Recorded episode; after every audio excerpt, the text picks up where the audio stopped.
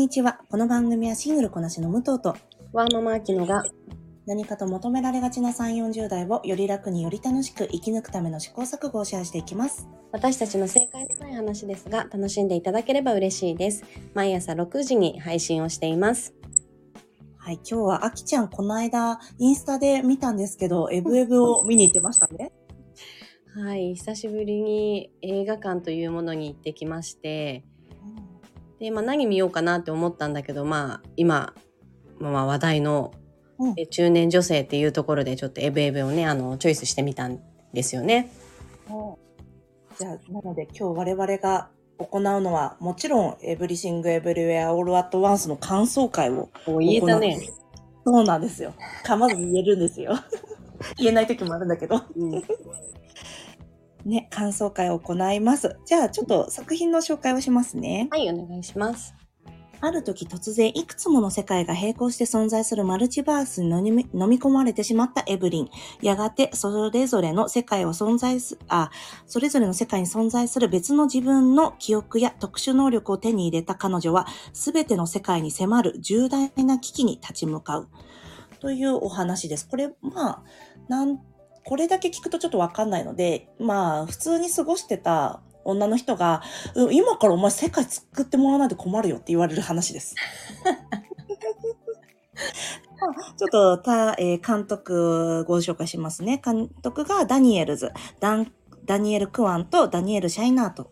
で、今回アカデミー賞なんと7部門にノミネートしたんですよね。あと VFX を、あの VFX なんと6人で作ってたとか、あーそういったことでもね、話題になりましたよね。で、ちょっとだけ、あの、ネタバレにこの後入るんですけど、その前に、ちょっと関連作品のご紹介をするんですが、えー、ダニエルズで作っているスイスアーミーマンという、それも、えーダダニエルズの監督コンビで作ってる作品があるんですが、それもちょっと、なんだろうな、卑猥なジョーク、プラス、あれ？なんか、こんな気持ちになると思ってなかったっていうような流れで、まあ、あとダニエル・シャイナーとか一人で作ってるものに関して言えば、ディック・ロングはなぜ死んだのかっていう話なんですが、まあ、これ、こう放送とか大丈夫だと思うんだけど、まあ、ディック・ロングというネタなんだなって思っていただければ、まあ、お分かりになるのかな。でもまあ、なんていうんですかね。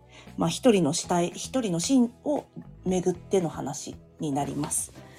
というのをちょっとご紹介してみました。じゃあ私たちのネタバレありの感想を今から話していきますので、もしちょっとネタバレ嫌だよっていう方は、ここまでに今日は、今日はここまでにしていただければと思います。これ隣の雑談のパクリですね。確かに。あの声すごい可愛くて好きなんだよ。おそうだよね。可愛いよね。そうなの。じゃあ、あきちゃんどうでしたか？なんか今、武藤が喋ってくれたような、なんか武藤ってさ、ま、毎回、あの、映画を見るときにちゃんとなんだろう、バックグラウンドをうん。調べた上でとか、なんかこの監督のとか、うんこの作品の背景とかうん。っていうのをなんか下調べした上で見てるのかな。私ね、あんまり調べないでいくから、予告も、映画館の予告、なるべく下向いてる。ああ、そうなんだ。意外とそう、なんか、ちょ、どうしてもね、ツイッター見てると入ってきちゃうんだよね。でも。うん、そうだろうね。そうそう。なんだけど、なんか、日本の予告の作り、ちょっとこれ話それちゃうんだけど、予告の作り方って、たまにすごいネタバレがあるの。ああ、確かに。そう、え、なんでそんなことするのと思うから、なるべく予告を、あの、まあ、私さ、週3、4で映画館行くじゃないですか。うん。で、あのーまあ、大体この映画館はここまでが予告編がかかる。で、ここで、あのー劇場が暗転するっていうのがさ、わかるから、それまでずっとイヤホンしてる。おイヤホンしてるそうなんです。なんかあんまり見ないかもね。で、それで1回目フラットに見て、に1回目見終わった後にいろいろ見て、2、3回目を見るみたいなことが多いかも。うん、そっかそっかうん。なんかこう前情報を持ってた方があの、うん見やすいのかなとも思ったんでだけど今回エベベに関してはそのまあ中年女性の活躍とアカデミー賞ですごい評価をされた作品っていうところくらいで言って、もう率直な感想としてあの、う割と独特なんだなっていうところ。なんかそこの情報は私キャッチしてなかったから、なんかそうだよね。ね、あの、すごい素晴らしいみたいな感じなのかなって思ってて、まあ、もちろんね、あれだけ評価をされてさ、あの、面白いエンターテインメントだと思うんだけど、うん。あの、すごくよく考えられているのか、割とこう遊んでいるのか、うん。あの、なんか最終的なメッセージとかはわかるんだけど、あの、途中のベーグルとか、ね、ソ散らかってーセージとか、うん。あのそのオーバーザさんでもさスーさんとミカさんがちょっと話してる時があってねうん。あの私は割とミカさんの気持ちがすごい分かったんだよね。いや、そうだと思う。なんかさ、パッと言われてさ、え、私この映画なんで見に来たんだっけって思う方はいるんじゃないかな。でもやっぱりそのあの俳優さんにさパワーがあるじゃんちゃんとミシェル・ヨーさんがやったから箔が入ったと思うしうんあのそういった意味ではすごいあのね久しぶりに見に行った映画として面白かったけどすごいいろんなことを考えた方がいいのか単純になんかこう楽しんだ方がいい映画なのかっていうのはなんかちょっと消化できないまま終わったかな。そうですね。すごくね、まあ、マトリックスだったり、あとなんだろう、まあ日本の映画だったらパプリカとか、まあ他にもいろいろあるんだけど、いろんなオマージュが組み込まれてるっていうのがまずあるし、あとあの、うん ADHD を映画映画の中で描いてるっていうのもあるから、それでどちらかってるっていうのもあるし、なんだろうね、あのメッセージ、一個のメッセージは明快だけど、本当は賞レースに組み込まれるような映画ではないんだよね。じあの、今回たまたまっていうのが本当に強かったと思う。うん理由もあるしね。あの、賞レースに組み込まれる映画とかだと、大体、まあ、サンクスギビング前後にね、えー公開になることが多いんだけど、エブエブは確かね、春に、去年の春に公開されてて、で、これやっぱよくわかんないからみんな1回2回とか見に行ったりするのよ。で、はいなんかようわからんけど面白かったよっていう口コミでみんな見に行って、それで賞レースに今回入ってきたっていう流れがあったりするから、あの、みんなが思うアカデミー賞全米が泣いたみたいな感覚からは少しね、遠いかもしれない。ね、でもなんかそれもそれで、あ、やっぱ時代の変化なんだろうなって、なんか昔はきっともうザ・エンターテインメントみたいな、タイタニックとか、タイタニックが撮ったかごめんなさい、私わかんないんだけど、あのタイタニック実は撮りました。あ、撮りました。ただ、あの、アカデミー賞の話をちょっとだけしてもいいですか？あ、もちろんです。お願いします。アカデミー賞って意外とボックスオフィス的に工業的に成功したものってすごく少ないんですよ。へー。工業的に成功したもので撮ってるのは確かタイタニックとかぐらいだったと思うんですよね。うん。結構ね、あのー興行収入的にも成功してないし、あと最近のノマドランド、パラサイトとかも見てもらうとわかるんだけど、うんまあパラサイトは予算めちゃくちゃあるんだけど、あの、意外と制作費とかもかなり低いんだよね。あとコーダ、この間はコーダだったかな。コーダとかも制作費も低いので、意外とね、超大作っていうわけではなかったりするんだよね。なんですよね。なので、なんか、アカデミー賞を見に撮ったものみたいな感じだとね、もうまた繰り返しになっちゃうんだけど、なんか不思議ですよね。そうそう。でも、どうですか？映画好きな武藤としてはどうご覧になりました？私はああいうね、ふざけ倒した話が割と好きなので、ただ、あの、性描写みたいなの、私、あの、ペニスを持って戦うのとかすごい好きなんだけど、あの、隣の、別のバースにジャンプするために、な、あの、お尻にいろいろ突っ込まなきゃいけないみたいなのは、あれは意外と、なんか、その前すっごい面白かったの。フィンガーカットをして、ゆペーパーでフィンガーカットをして、別のバースにジャンプするっていうのすっごい面白かったのに、なんかそこは意外と安直なんだなと思ったり、うんうん。で、あと、ツイッターで見かけた感想ですごく良かったんだけど、ステファニー・シュがやってる、あの、ジョブ、ジョイっていうキャラクターがいたじゃない。うんうん。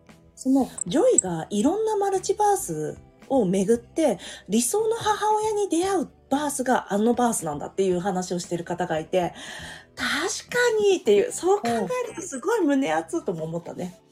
そうか、なんか、じゃあそうやって見ると、すごい深みが増すね。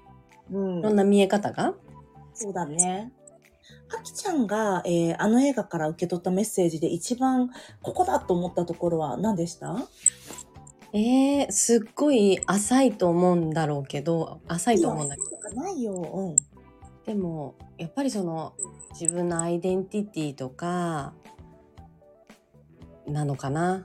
あと、うんやっぱりその主人公の人に、こう、年齢的にも、娘よりもお母さんの方に私は気持ちがいったんだけど、わかる。ね、だんだんね、もうそうなるよね。うん。やっぱあの年で自分の価値観とか、こう、常識を変えるっていうことの難しさうん。だけど、まあその先、何か変化することによっての、その先うん。っていう可能性を見せてくれたのかなって思ったんだよね。うんだってさ自分はさ父親からさ需要をあんまりされてなくて育ってきたわけじゃん？うんうん。でそれでさなんか感動だとか言われてさもう孤軍孤軍でもないけど夫と二人でさあのアメリカに移民してきてさもうすげえ頑張ったと思うんですよ。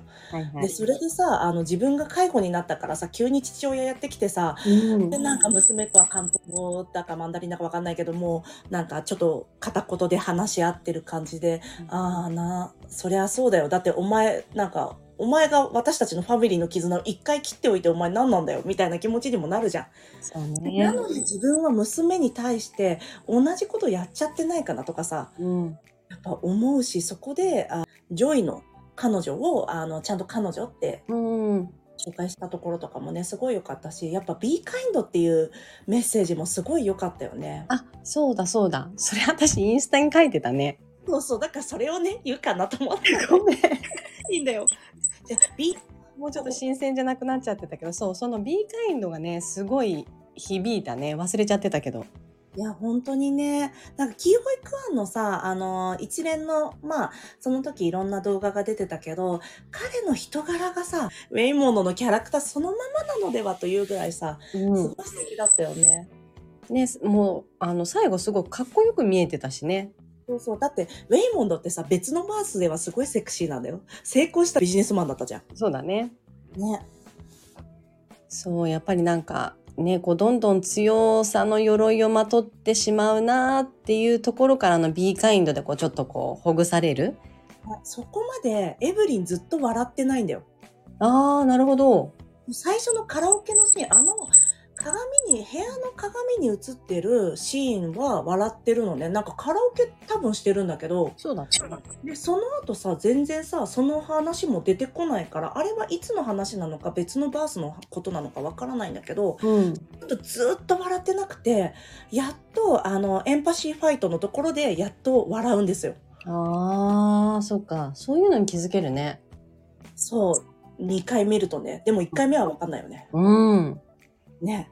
でもいいんだよ、別にそれで。そう、ちょっと、ね、あの、あ、ベーグルって変なところに引っかかっちゃったね。いや、ベーグルね、引っかかっちゃうね。私もあの後すぐベーグル買いに行ったしね。